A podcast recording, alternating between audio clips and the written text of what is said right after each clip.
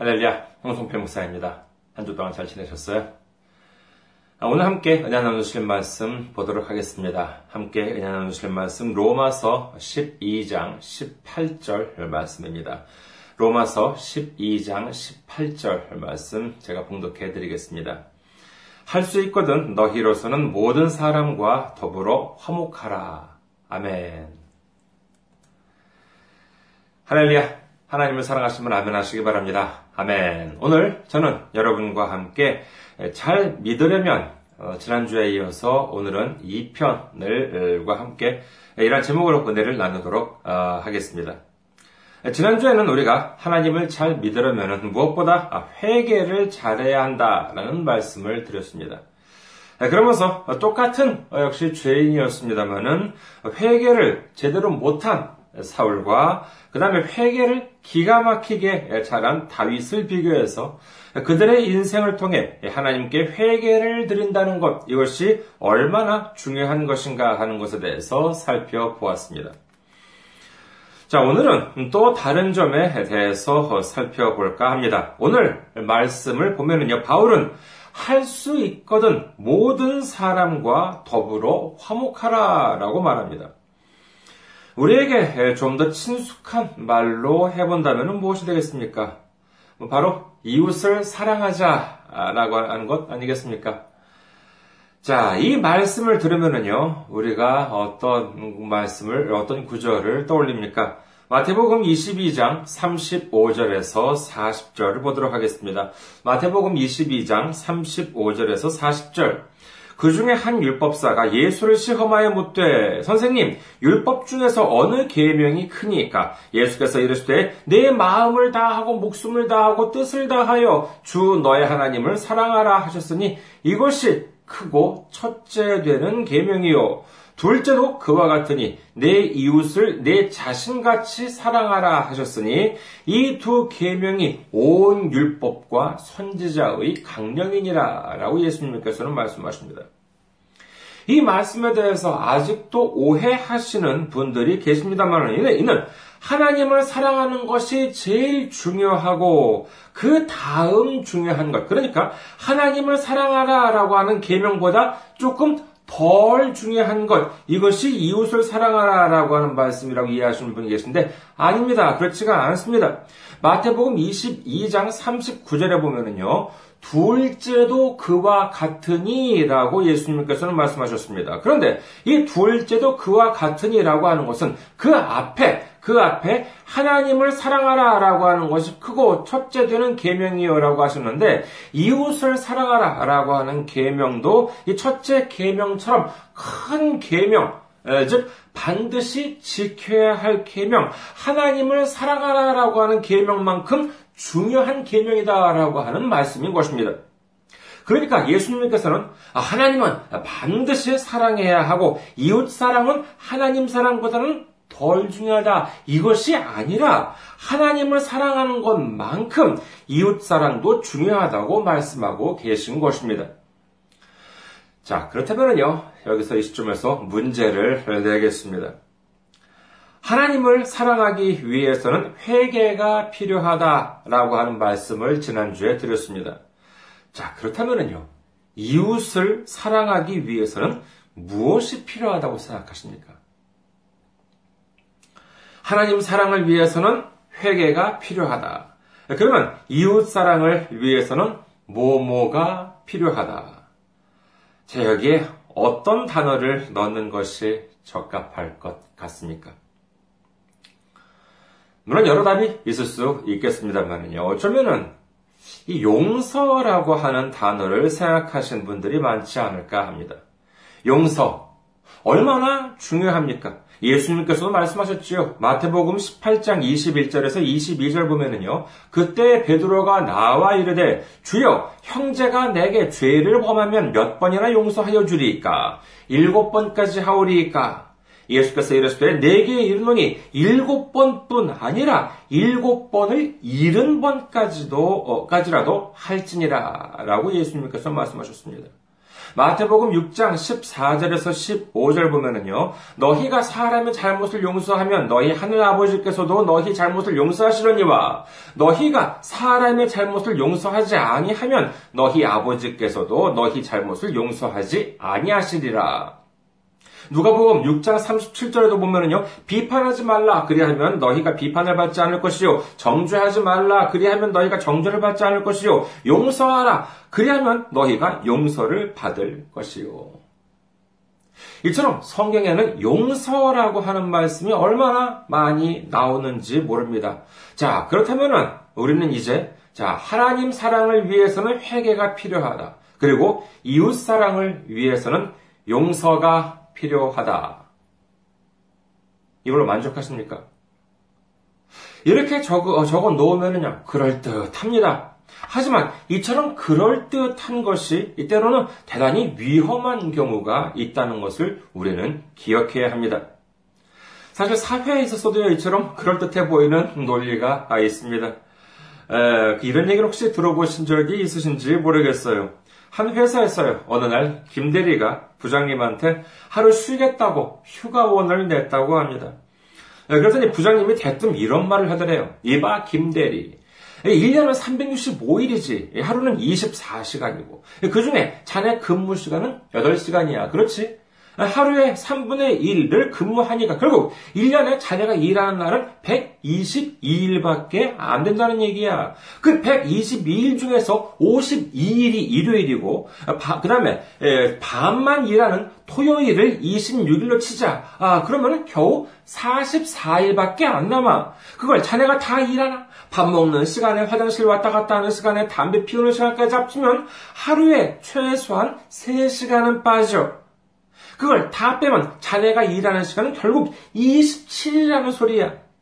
게다가 자네 얼음 휴가는 열흘이지. 그럼 27일에서 열흘을 빼면 17일이 남는군.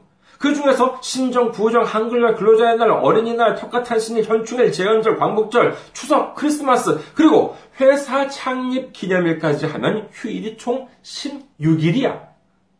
결국 자네가 제대로 일하는 날은 1년에 딱 하루라 이거야. 그런데 그 하루마저 휴가원을 내면 아예 놀고 먹겠다는 건가?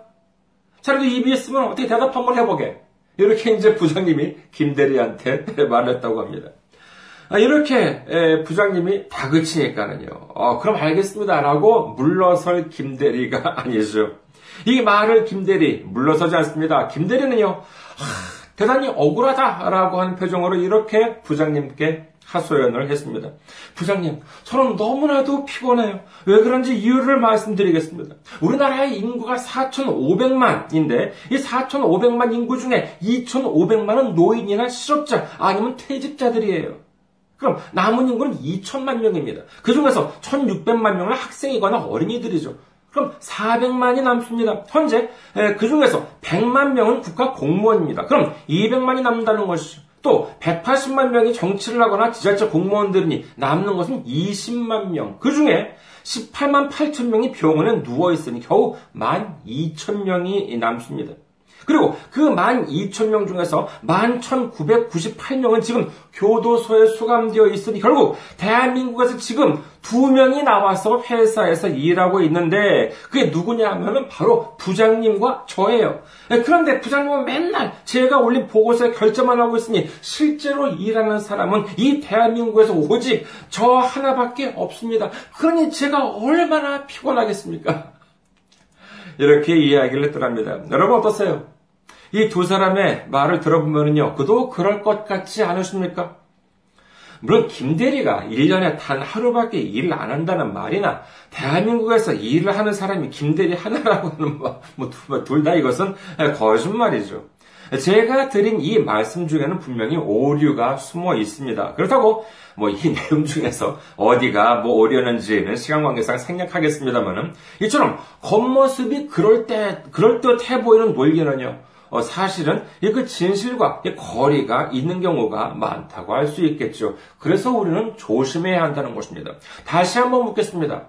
하나님 사랑을 위해서는 회개가 필요하다. 이웃 사랑을 위해서는 용서가 필요하다. 이것으로 충분합니까? 만약에 아직까지도 충분하다고 말씀하신다면 그렇다면 이렇게 다시 질문을 드리겠습니다. 오늘 말씀에 보면은요, 할 수 있거든 모든 사람과 더불어 화목하라 라고 어, 합니다만, 그렇다면은요, 우리는 이웃을 용서하면은 모든 사람과 화목할 수 있다는 말입니까? 예, 사람들이요, 예수 믿는 사람들, 교회 다니는 사람들을 보고 뭐라고 합니까? 좋은 사람, 좋은 소리를 많이 할까요? 안 좋은 소리를 많이 할까요? 잘 모르세요? 들어보신 적이 없으십니까? 생각해 보십시오. 만약에 예수 믿는 사람들, 교회에 다니는 사람들을 보고 좋은 소리를 많이 한다면 한국 기독교가 지금처럼 줄어들겠습니까? 나가서, 열, 나가서 열심히 전도하고 그럴 필요가 없어요. 예수 믿는 사람들이 좋은 사람들인데, 어, 그럼 나도 믿어볼까? 그렇지 않겠습니까? 하지만 실상은 어떻습니까? 예, 기독교 인구가 점점 줄어들고 있습니다. 예수 믿는 사람들 다 깍쟁이래요. 이기적이래요. 그 원인이 여러 가지가 있겠습니다만 어쩌면은 그 중에는 이웃을 용서해 주면은 이웃과 화목해질 수 있다라고 믿는 이 허황된 이런 믿음이 일조하고 있지 않나 합니다. 그럼 용서가 아니라면 뭐, 뭘 하면 될까? 예, 더 이상 뜸을 들이지 않겠습니다. 부탁입니다. 제발 사과 좀 제대로 하면서 삽시다. 용서와 사과 똑같은가요? 아니요, 다릅니다. 어떻게 다릅니까? 그렇죠. 용서는 나에게는 잘못이 없고 상대방한테 잘못이 있을 때 내가 해줄 수 있는 것이 용서이고 사과는 상대방에게 잘못이 없고 나한테 나한테 잘못이 있을 때 내가 해야 하는 것이 바로 사과입니다. 그렇다면 우리 한번 냉정하게 생각해 보죠. 지금까지 우리가 살아오면서 다른 사람이 나한테 잘못한 게 많아요? 아니면은 내가 다른 사람한테 잘못한 게 많아요? 어떠세요?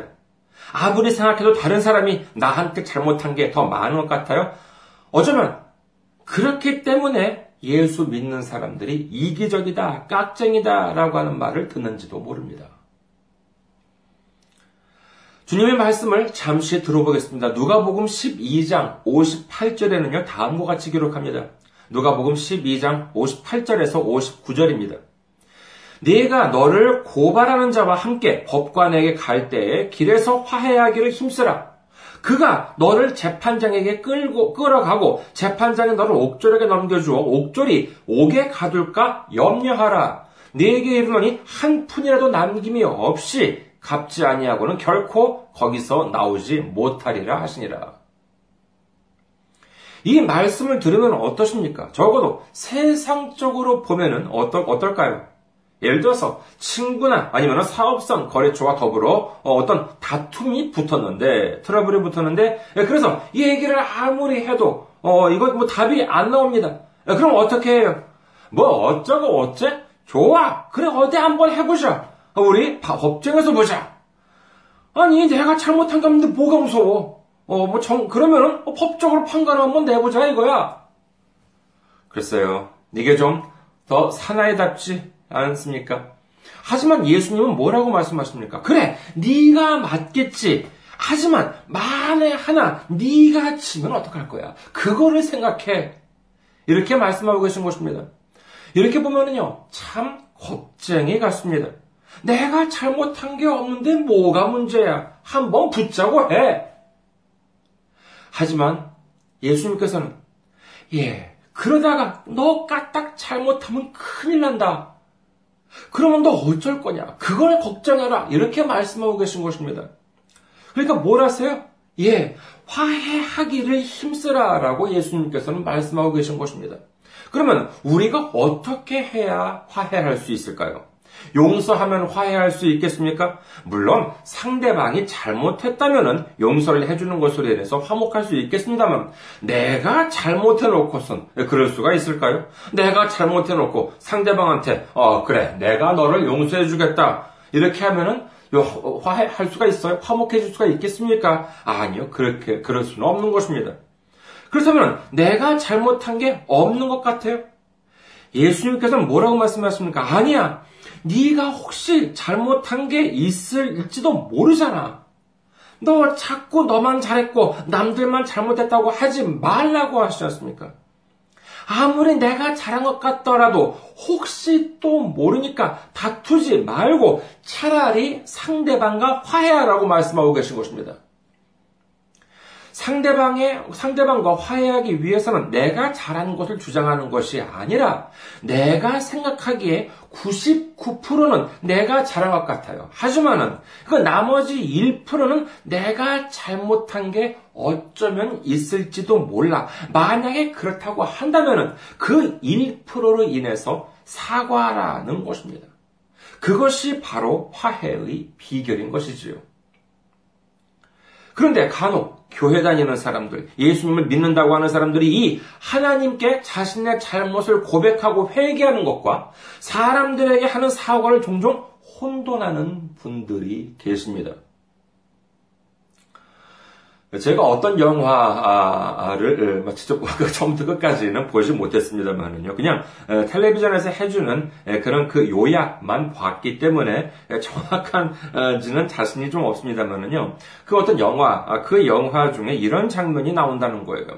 어느 젊은 부모가 자기 자식을 어떤 사람한테 살해를 당했어요. 그럼 얼마나 가슴이 아팠겠습니다. 그런데 아, 몇년 뒤에 예, 나중에 어떤 교회에 가보니까 바로 그 자기 자식을 죽인 범인이 그 교회에서 간증을 하더라는 것입니다. 그런데 그 간증 내용을 보니까는요, 아, 자기가 범죄를 저질러서 교도소에 있을 때 바로 예수님, 주님을 만났다는 것이에요. 그래서 주님께 자신의 죄를 다 고백하니까 예수님이 자기 죄를 다 사해 주셨다는 것입니다. 그러면서 강당 앞에서 두 손을 번쩍 들고 저는 이제 모든 죄를 다 사함받았습니다. 할렐루야 라고 하는 것입니다. 이 장면을 목격한 그 부모는 어땠을까요? 아멘 그랬을까요? 아니에요. 통곡을 하고 그 교회를 나왔습니다. 사실 그렇지 않겠어요. 정작 피해를 당한 자신들한테는 아무런 말도 없이 그냥 자기는 교도소에서 주님께 회개했으니까 자신의 죄는 모두 다 해결되었다? 그러면 이제 된 거예요? 이건 화해도 아니고 화목도 아니고 더 나아가서 이것은 제대로 된 신앙도 아닙니다. 요즘 한국이나 일본을 보면요 종종 이 사과를 해야 하는 마당에 어떤 단어를 씁니까? 예, 유감이라고 하는 말을 자주 씁니다. 그런데 이게 사과의 뜻이, 이, 이 말뜻에 이 사과라는 그런 마음이 담겨져 있는 것일까요? 이 유감이라고 하는 말은요, 표준 국어 대사전에 의하면은요, 마음에 차지 아니하여 섭섭하거나 불만스럽게 남아있는 느낌이라는 뜻입니다. 이는 엄밀히 따지자면은요, 어떻게 본다 하더라도 이 사과하는 데 쓰이기에는 적합하지가 않습니다. 예를 들어서 이런 일이 어, 이번 같은 이런 일이 발생한 것에 대해 대단히 유감스럽게 생각합니다. 이 말만 들으면 이, 이 말이 이 피해를 당한 쪽 사람의 말인지 피해를 가한 쪽, 피해를 준 쪽 사람의 말인지를 구분하기는 어렵습니다. 왜 이런 유감인지 뭔지 하는 모호한 말을 사용하는 것일까요? 이유야 간단하죠. 자존심 상한다 이거예요. 내가 아무리 잘못했다 하더라도, 내가 사과를 한다 하더라도, 내 자존심만은 지키겠다 이겁니다. 그 마음을 제가 이해하지 못하는 것은 아닙니다만, 본래 사과라고 하는 것이 무엇입니까? 그렇습니다. 사과라고 하는 것은 본래 자존심을 내려놓는 것입니다. 그런데 사과를 하면서 자존심을 내려놓지 않겠다? 이것은 뭐 물건을 사면서 돈을 안 내겠다라고 하는 것과 전혀 다를 바가 없는 것입니다. 그런데 사과를 한다면서 유감인지 뭔지 애매 모호한 말로 무슨 고개를 숙이는데 뭐 연막을 쳐서 고개를 숙인 건 이게 보이는지 안 보이는지 모르게 하는 식으로 하는 걸 이걸 사과라고 해요. 이렇게 사과를 제대로 하지 못하니 어떻게 이웃과 화목할 수 있겠으며 어떻게 화해를 할 수가 있겠습니까? 회사에서 내가 만약 지각을 했어요. 아니면은 내 실수로 업무에 차질을 빚게 됐어요. 또는 내 실수로 회사나 거래처에 손해를 끼치게 됐다고 한번 생각해 보십시오. 그래서 아 사장님이나 내 상사가 막 화를 냅니다. 이봐 홍성필 씨 도대체 이게 어떻게 된 거야? 하고 지금은 난리가 아니에요. 그런데 제가 그 자리에 딱 가가지고 아 사장님 어, 이번 일에 대해서는요 대단히 유감스럽게 생각합니다. 라고 말합니까? 그러면은 뭐라 그러겠어요? 아니 이게 도대체 어디서 사과라고 하는 것을 그따위로 배우느냐 배워왔느냐 뭐 그렇게 그따식으로 하느냐 이렇게 혼이 나지 않겠습니까? 우리가 이웃을 사랑하기 위해서 이웃과 화해하기 위해서 이웃과 화목하기 위해서는 물론 봉사도 중요하고 전도도 중요하겠습니다만은 잊지 말아야 하는 것이 바로 이 사과입니다. 다시 한번 말씀드립니다. 이 사과라고 하는 것은 자존심을 내려놓는 것입니다. 때문에 부끄럽고 수치스러운 일처럼 느껴질 수도 있습니다. 하지만은 오히려 이 사과를 제대로 하기만 하면은 이것이 곧 이웃 사랑이라고 하는 이 하나님의 율법을 지키는 일이요. 하나님의 이름을 높이는 일이 되는 것입니다. 예수님께서는 이와 같이 이웃과의 화해를 어느 정도로 생각하고 계실까요?